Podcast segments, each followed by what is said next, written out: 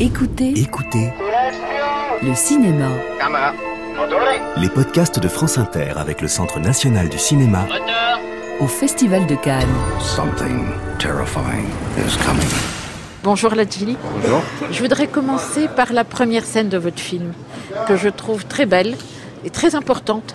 C'est un enfant avec le drapeau français sur les épaules. C'est le foot, mais c'est des images d'enfants de toutes les couleurs avec le drapeau français.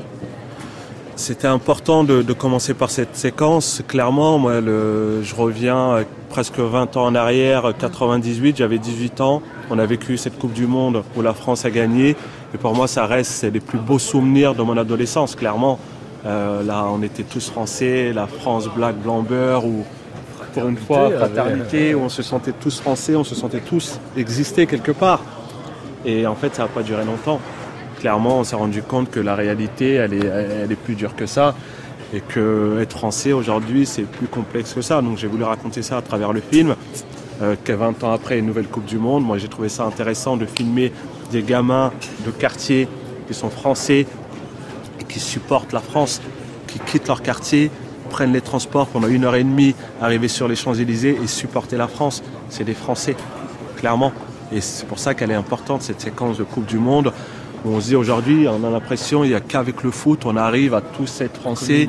Et à chaque fois, ça dure euh, deux jours, peut-être, trois jours. À la dernière Coupe du Monde, euh, il y a eu une joie pendant deux, trois jours. Et au bout de trois jours, on a oublié, on est retourné dans la vraie vie, euh, dans la vraie vie de tous les jours. Quoi. Mais ça veut dire que c'est comme si vous disiez qu'ils sont français juste 48 heures. Ça veut dire que le reste du temps, les gens ne les considèrent pas vraiment Maintenant, comme le reste français. du temps, il reste des, des- des gens de quartier, des banlieusards, des Français euh, de deuxième génération. Enfin, ils arrivent toujours à trouver un terme, alors qu'ils sont tout juste français. On est français. Il y a un terme générique que tu détestes, qui est le, le jeune de banlieue. Oui, voilà, par exemple. Et on arrive toujours à nous. euh, utilise, euh, le jeune de à banlieue. vouloir nous rentrer dans des ça, ouais cases, à vouloir, et moi je trouve ça, je trouve ça dommage. On est français, un point, c'est tout, on s'arrête là. Souvent, on nous montre des ados ou des jeunes. Hmm. Et là, vous nous montrez la génération d'après. Bien sûr.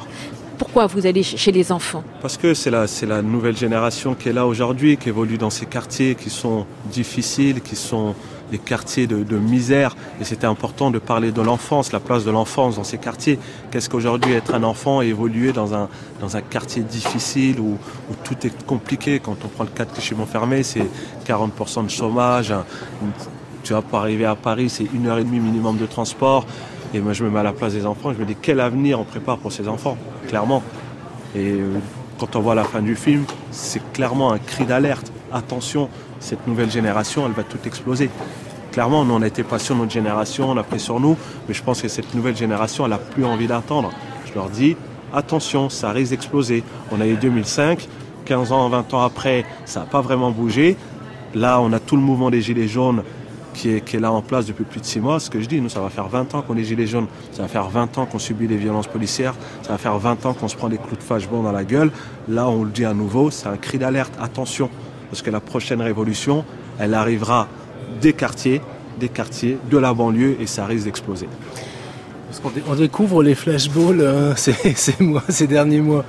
Mais ça fait combien d'années 20 en ans, je prends des coups de flashball. Nous, moi, je vois tous mes potes autour de moi, on s'est tous pris des coups de flashball. On a tous des marques de flashball. Moi, tout le monde a des marques, tout le monde s'est fait tirer sur le C'est la norme. Clairement, aujourd'hui, c'est la norme de se faire tirer au flashball par les policiers. Ça fait 15 ans que ça dure. Et aujourd'hui, on a l'impression avec les Gilets jaunes, les Français viennent de découvrir que les policiers sont violents, que les coups de flashball, c'est... Eh ben oui, nous, ça fait 20 ans qu'on le vit, ça. Ça fait 20 ans qu'on est Gilets jaunes, ça fait 20 ans qu'on essaie de revendiquer nos droits, ça fait 20 ans qu'on dit que on va mal, on est en souffrance dans les quartiers, on se sent abandonné. Aidez-nous, clairement, mais on ne se fait pas entendre. À chaque fois, et on a l'impression c'est que quand on est violent qu'on se fait entendre. Donc c'est un cri d'alerte. Attention, ça risque d'exploser à nouveau. Je le dis et, et je j'encourage Macron à voir le film. C'est important qu'il aille voir ce film. Sur l'enfance, c'est que ça renvoie aussi. Bah, tu, tu as un garçon qui est, qui est de cet âge-là, de cette génération, puisque c'est le, le garçon qui s'appelle Buzz dans le film, qui, euh, qui utilise le, le drone. Et ça renvoie à tes premiers souvenirs, parce qu'on a beaucoup euh, Oh. évoqué, mis tes premiers souvenirs à 10 ans. Comme je l'ai dit, moi, mon premier contrôle, j'avais 10 ans. J'étais avec mes potes, on jouait au foot, on s'est fait contrôler par les policiers, ils nous ont maltraités, ils nous ont traité de sale macaque. À l'époque, je savais même pas ce que c'était qu'un macaque. Donc voilà, dès le plus jeune âge, c'est des choses qui te marquent à vie. Moi, c'est un truc que j'oublierai jamais. Et depuis ça, je me suis fait contrôler euh, 800 fois.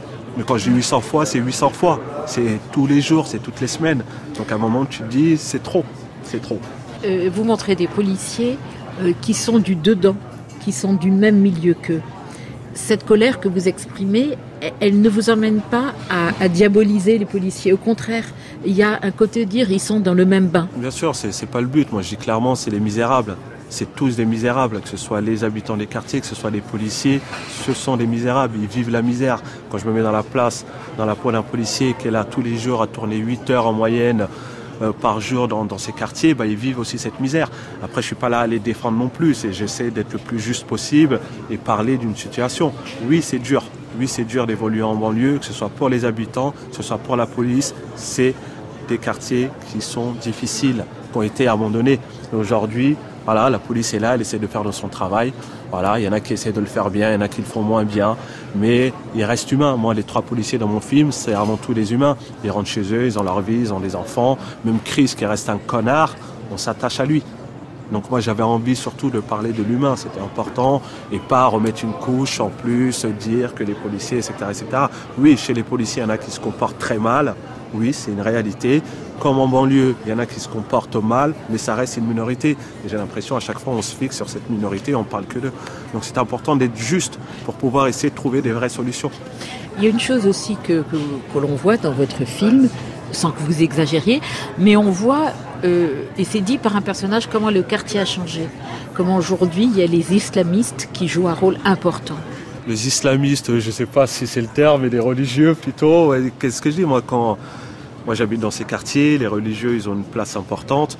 Quand j'entends euh, les médias parler de l'islam, de la religion, je me dis il y a un décalage total, mais total. Le décalage est même fou et dangereux parce que nous les religieux qui sont dans le quartier, c'est au contraire. C'est tout le contraire. heureusement qu'ils sont là, j'ai envie de dire. Parce que Buzz, quand il filme cette bavure policière, la première personne qui va voir, c'est Salah, le religieux parce qu'il sait que c'est quelqu'un de confiance sur qui il peut s'appuyer, clairement. Et à la fin du film, le seul qui se fait pas maltraiter, c'est Salah, le frère Muse. Donc les religieux, ils ont une place importante dans ces quartiers, clairement. Ça va effectivement totalement contre l'image générale. Vous montrer qu'ils ont un pouvoir euh, pacificateur d'une certaine manière. Mais en même temps, ils essaient quand même d'emmener les enfants à la prière. C'est ça, il y, a une ironie aussi, parce qu'il y, a des jeux d'autorité, il y a des jeux de contrôle. Quand les, parents sont pas là, qui prend le contrôle, qui essaye d'avoir le contrôle sur les enfants Les policiers, un groupe de frères musulmans qui hmm. aimerait bien aussi les, embrigader.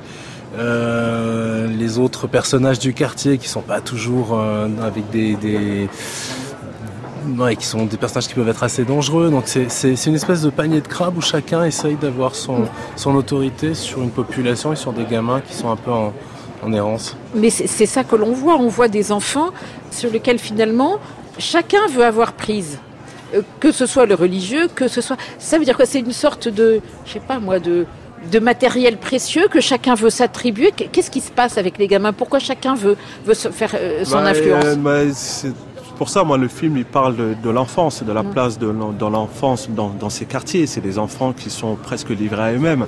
Euh, quand on prend le cas des, trois quarts des gens, les parents vivent dans une certaine précarité, souvent au chômage, où ils travaillent, ils gagnent très peu d'argent, ils sont tout le temps débordés. Clairement, ils sortent le matin, ils rentrent le soir. Donc les enfants, qui les élève en vrai? Qui? Ben, Ils sont livrés à eux-mêmes. Donc forcément, nous, en tant que grands, anciens du quartier, bah, on a quand même une responsabilité envers les enfants. Quoi qu'il arrive, ils sont là toute la journée à traîner. Bah, on a une responsabilité. Quand ils font les cons, bah, on les reprend, on les redresse, on leur dit écoutez, ça c'est pas bien. La scène des frères Mus, c'est exactement ça. Ils vont voir les gosses parce que les voisins se plaignent. Les gosses traînent tard la nuit, ils font du bruit, on n'arrive pas à dormir. Donc là, les religions arrivent et leur disent clairement les enfants, ce que vous faites, c'est pas bien. Vous faites du bruit, vous dérangez. Donc il y a quand même un rôle très social qu'elle là et, en même temps ils les invitent à venir à la mosquée parce qu'ils disent s'ils sont à la mosquée, bah, ils sont pas là à faire des conneries. Et après ça veut pas dire on les ramène à la mosquée donc forcément ils vont être embrigadés, etc. Non, ils vont juste passer un petit moment à la mosquée, ils vont prendre leur petit goûter, en même temps ils vont faire leur petite prière parce que les trois quarts ils sont musulmans. Aujourd'hui, faire la prière, ça ne veut pas dire que tu es un terroriste, c'est juste que tu vas prier, tu demandes pardon. C'est ça la réalité, il n'y a rien de dangereux à tout ça. Donc euh, c'est important de, recadrer les choses et de ne pas... Euh, parce que moi quand j'entends les médias, encore une fois je vous le dis, quand j'entends les médias parler de l'islam, moi je suis choqué, je suis outré. Je me dis il y a, un fossé qui est, qui est énorme. Il y a une chose importante dans votre film, c'est l'importance de l'image, le fait de... Il y a une bavure policière, elle est filmée. Ça fait des années, vous, que vous filmez. Est-ce que c'est aujourd'hui le seul vrai contrôle, qui est que tout le monde peut être témoin de tout? Bien sûr, moi je, reprends aussi mon, expérience. Moi, ça va faire 15 ans que je filme ce territoire. Pendant plus de 5 ans, j'ai fait du cop watch où j'ai filmé les policiers pendant leurs interventions parce qu'il y avait beaucoup trop de violence et à chaque fois je ramenais les caméras, ça permettait de calmer la situation jusqu'au jour où j'ai filmé une vraie bavure policière. Donc là, je me suis rendu compte de la force de l'image. J'ai diffusé la vidéo sur Internet, enquête de l'IGS, toute la presse qui a repris. Et c'était une première, c'était la première fois que les policiers étaient condamnés suite à une vidéo. Donc je me dis, l'image a une force incroyable. Ma caméra, c'est une arme. Clairement, à chaque fois que je sortais ma caméra, ça permettait de, calmer les choses. Donc oui, l'image est très importante. Et aujourd'hui, à Montfermé, je prends le cas de la ville, elle s'est transformée. elle a changé la ville, ça s'est calmé. Pourquoi? Parce que la ville est truffée de caméras. Et le fait que tout est filmé, bah, ça a calmé tout le monde. Que ce soit les jeunes ou les policiers, tout le monde s'est assagi. Clairement, et moi je dis à chaque fois que je sortais ma caméra, ça calmait tout le monde parce que ça faisait peur aux policiers. Ils disaient à tout moment, euh, je peux me retrouver sur Internet ou je peux faire une, une colle et être filmé. Donc l'image est très importante. Là, votre film est présenté à Cannes, presse mondiale, audience mondiale. Vous êtes conscient de l'impact que ça peut avoir? Oui, j'ai une idée, parce que quand même Cannes, ça reste le plus grand festival au monde. Moi, je sais à partir du moment où mon film est en compétition officielle, il, va être vu dans le monde entier. Donc moi c'est super, c'est une vitrine qui est incroyable. Et en même temps, nous on a des messages à faire passer. Et comme je dis, c'est un film qui, a été tourné en banlieue, en France, mais ça concerne toutes les banlieues du monde. C'est un film qui est universel. Moi je pense que, que ce soit aux États-Unis, au Brésil et ailleurs, la population va se reconnaître à travers ce film. Et c'est important ça vous met une responsabilité importante sur vous. Vous en êtes conscient et vous l'acceptez. Oui, totalement. Mais comme je dis, moi, c'est mon taf. Ça fait 15 ans que je fais ça, ça fait 15 ans que je me bats. Aujourd'hui encore, on a monté une école de cinéma justement pour donner la chance à cette nouvelle génération de s'en sortir à travers l'art, à travers le cinéma. Donc on continue à se battre et il faut. Alors vous aimeriez que euh, Emmanuel Macron le voit. Si vous aviez un conseil à lui donner, ce serait lequel concernant ces jeunes et ces banlieues? N'abandonnez pas cette jeunesse parce que c'est quand même l'avenir de la France. Et aujourd'hui, on se sent totalement abandonné. Écoutez-nous, on va mal, clairement. Les quartiers vont mal, la France va mal. Avec tout ce qui se passe, le mouvement des Gilets jaunes.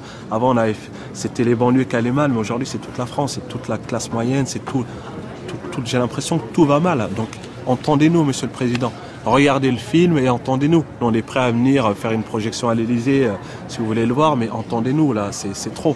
Ça va faire six mois que les Gilets jaunes sont dans la rue toutes les semaines et il n'y a aucune solution. C'est quand, même, quand même incroyable. Donc jusqu'où on va aller? Écoutez. Écoutez. Le cinéma les podcasts de France Inter avec le Centre national du cinéma. Toute l'actualité du Festival de Cannes. Les grands débats du cinéma avec le CNC. Les masterclass du festival. Et les archives de France Inter.